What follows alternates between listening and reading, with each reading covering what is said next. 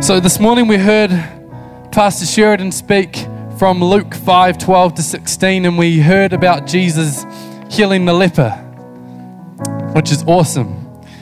And so I'm going to be carrying on from that scripture. I don't know about you guys in primary school, but there was a thing called cooties. Oh, still alive. Uh, you know, for me, I didn't want to touch a girl.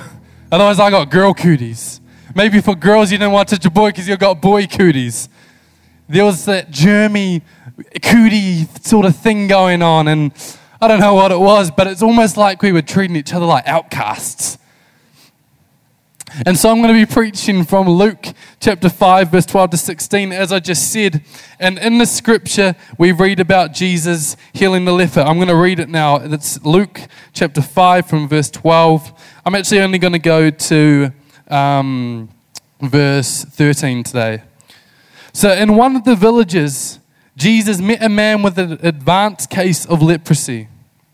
When the man saw Jesus, he bowed with his face to the ground, begging to be healed. Lord, he said, if you are willing, you can heal me and make me clean. Jesus reached out and touched him. I am willing, he said. Be healed. And instantly the leprosy disappeared. If you're taking notes tonight, my message is called Willing to Touch the Outcasts. So, Luke tells us in the scripture that this man is not just a leper, but he has an advanced case of leprosy. And we would know that because Luke was actually a physician, he was a doctor. So I'm pretty sure he knows what he's talking about here when he says that this is an advanced case. If you guys were here this morning, you might have seen a picture up on the screen that Pastor Sheridan showed, and it's not nice. It's pretty nasty what they have to go through. It was covered all over his body, not just a little rash. Quite a, um, quite a similar illustration with sin. Sin does the same thing. It takes over your limbs, your nervous system, and your cells. It can eventually make your fingers and your nose and other limbs fall off. It can take over your vocal cords and you can't speak. We just read that this man called out, Lord, Lord. How much effort would have it had to take for him to do that if he had an advanced case? Maybe he didn't even have much of a voice. It was incurable. One day, get this. One day, this man woke up and he had a small rash on him somewhere. That was the first ex- external sign of leprosy. And because of that, he's no longer able to hold his kids if he had any. He's no longer to be able to hug his wife if he had one. It literally defined his life, it changed his life forever.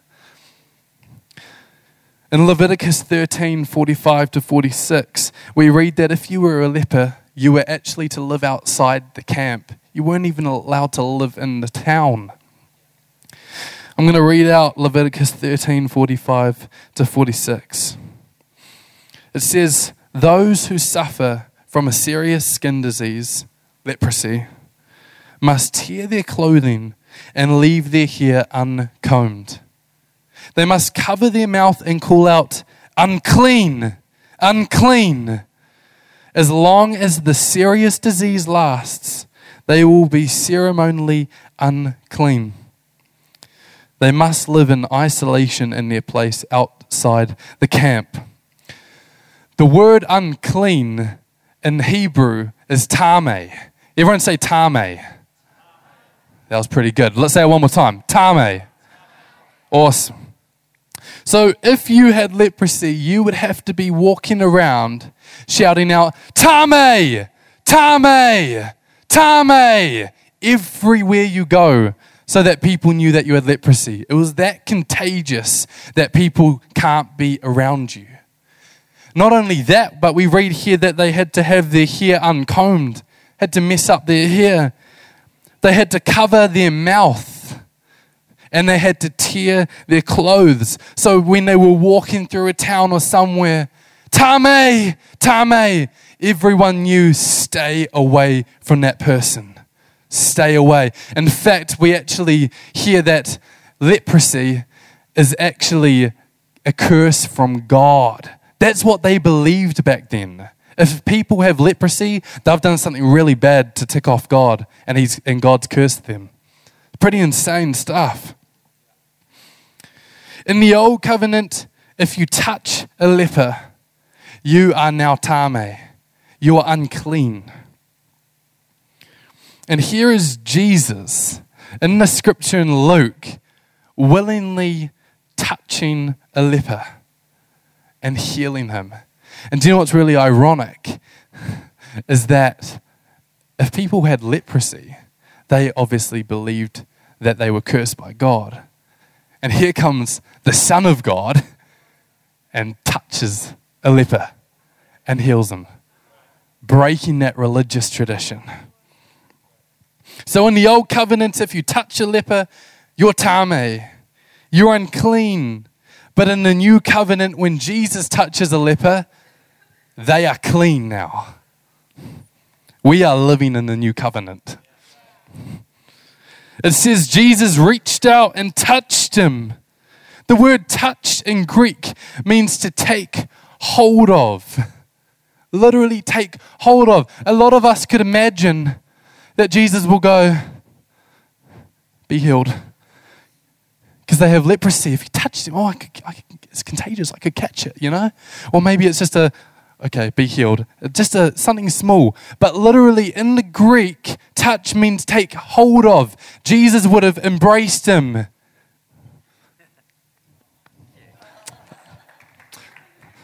He would have embraced him. That's so awesome. You know what I love about that? He actually would have embraced them, and that leper would have been thinking, wow, Jesus doesn't care about my mess. Jesus is sending a message that it doesn't matter what you're going through, doesn't matter what you've got, I'm willing to reach out and grab hold of you. That's awesome. It says that his leprosy was advanced and fully developed. This guy may have not even touched someone for the last 20 to 30 years. And so for Jesus to just come up and touch him willingly, wow, that is awesome. He, he had a rough life, this leper. And in fact,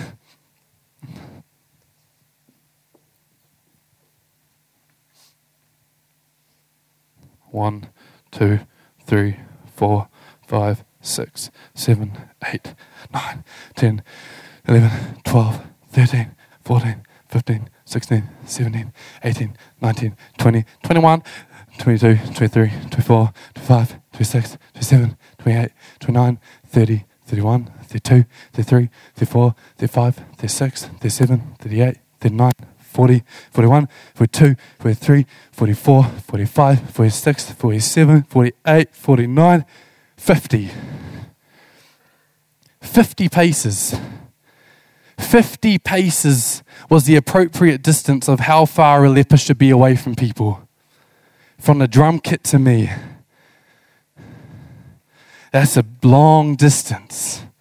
And so when you think about it, Jesus willingly touches. I believe that this leper followed the appropriate distance and got down on his knees this far away from Jesus and cried out, Lord, heal me and cleanse me. And Jesus would have had to go all the way to him, willingly breaking that religious tradition of keeping 50 paces, went all the way to the leper and touched him. That's our Jesus. That's our Jesus. That is an excellent example of Jesus leaving the 99 for the one. And it's Pentecost Sunday today. We heard that from Pastor Sheridan earlier. Pentecost actually means 50th. 50 days after the crucifixion. So, just like Pentecost, he broke the distance protocol and came and lived in us. 50 years after the crucifixion, and look at that. Jesus is breaking the 50 pace tradition to come and touch that one leper Funny thing is that that was 50 days after the crucifixion. 50 paces, 50 days. God's saying something there. he really is. Matthew 10 8 says, Heal the sick, raise the dead, cure those with leprosy, and cast out demons. Give as freely as you have received. This is a command to Jesus' disciples. This is what I want you to do. This is what it looks like to be annexations of the kingdom of God. And so he says, cure those with leprosy. I believe when Jesus says that in that scripture, I don't think he's literally saying to us, go and find people with leprosy, the sickness, and go and lay hands and heal them go cleanse them. I don't believe that's what he's saying. I believe Jesus is telling us go and find the outcasts as lepers were and bring them home. Find the outcasts. The thing is, we, we define outcasts in a certain way. What, who, who is an outcast in your guys' mind, I wonder? Drug addicts, maybe? Prostitutes? Murderers? There's a long list which we could say in the definition of outcasts.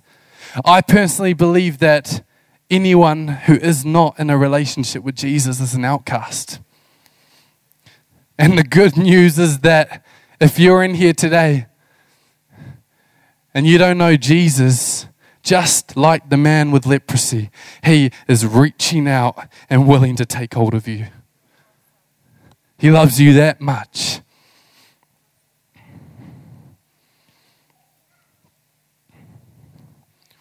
Jesus said, I am willing, and reached out and touched the leper, the tame, the unclean, the outcast. If we want to whenever, wherever be like Jesus, we have to be willing to touch the outcasts. Not just touching them because we have to, we have to be willing to touch the outcasts. Come on. Jesus broke that 50 pace tradition. He was willing. It wasn't, oh, I guess I have to. I'm the Son of God. No, he was willing. Imagine, we, re- we, I said in Matthew, we read the same story, and he just came from preaching on the mountain. There were crowds following him. Imagine what the crowds would have been thinking. What is Jesus doing? What is he doing? He's walking, first of all, towards the leper, breaking the 50 feet tradition. And then, second of all, he's touching him. But then imagine what they would have felt and seen when he was healed. When that leprosy disappeared and he was fully healed. Imagine that. Come on. How can we touch Tame in our world? Unclean outcasts. How hard would it really be to tell someone that Jesus is willing to reach out and touch them? How hard is it? I was in the Burgerfield drive, oh, Burgerfield, Burger King drive through the other day with Keita, just getting some getting some food because you know you got to health food, getting the gains, and um, yeah, as simple as telling the, the lady who gave us the food at, at the counter, "Hey, Jesus loves you and he thinks you're awesome. Jesus touched her and you could see it. She was like, What the heck? People don't tell me that normally. How hard is it to pray for someone who is hurting? Just recently, this Friday, there was a guy out in, in our car park, a lovely young man, and he was just hurting. He was crying. And so I happened to be oh, Muller told me I happened to be on my break from work. And so I got to tell him that Jesus loved him. I got to go down with him, sit down, pray with him. Come on, that's so awesome and it's so easy. And guess what? He came back to church this morning. That's awesome. That's easy. How hard is it? This, see, this is a good one. How hard is it to be a Christian? Not a, not a religious person, as a lot of the world can typically imagine us. How hard is it to understand as Christians that God so loved the world that He gave, and so because He gave, we need to give too? That's the gospel. God so loved the world that He gave, and so because He gave, we need to give too. How hard is it to do that? How hard is it to be willing to touch the outcasts? We can play church games and live a mediocre Christian life. We can. I've been there, I've done that, I hated it. we can live a church life, go to church on a Sunday, and that's it. Nothing in the week. And we can just be waiting for our time to go to eternity. That's why we're a Christian. Or we can come to the realization and the revelation that the reason for Pentecost, that the reason for Jesus coming to earth is so that heaven can get into us right here, right now. And we can release that. Come on, we just saw three people healed in some way, shape, or form. Jesus is moving, man. Don't tell me he's not. And so, Holy Spirit is inviting us to partner with Him to touch the outcasts. I'm going to ask everyone to close their eyes and bow their heads right now. I'm going to give an opportunity in a moment to give people who aren't in a, a relationship with God, or maybe just going in a different direction them that way. Maybe they were in that relationship with God and they've fallen. Something's happened along the way and that's not happening anymore. I'm going to give an opportunity for you to respond to this God I'm talking about tonight. For this God that healed people tonight. For this God that loves to encounter our kid, uh, our, his kids, not our kids, his kids. A God who is willing to reach out and touch us as he did with the man with leprosy. Jesus isn't just a religious idea in a book, but he's alive. He's alive. He's moving today. you know, the gospel, we see Jesus going to the cross, dying for all of us. He had his arms wide open, nailed to that cross. Even when he was up there, he was still at his arms wide open, inviting you into his arms. wasn't the nails that held him nails that held him on the cross, but it was his love for you and me. That's the gospel. Could it be that there's a God that loves us that much?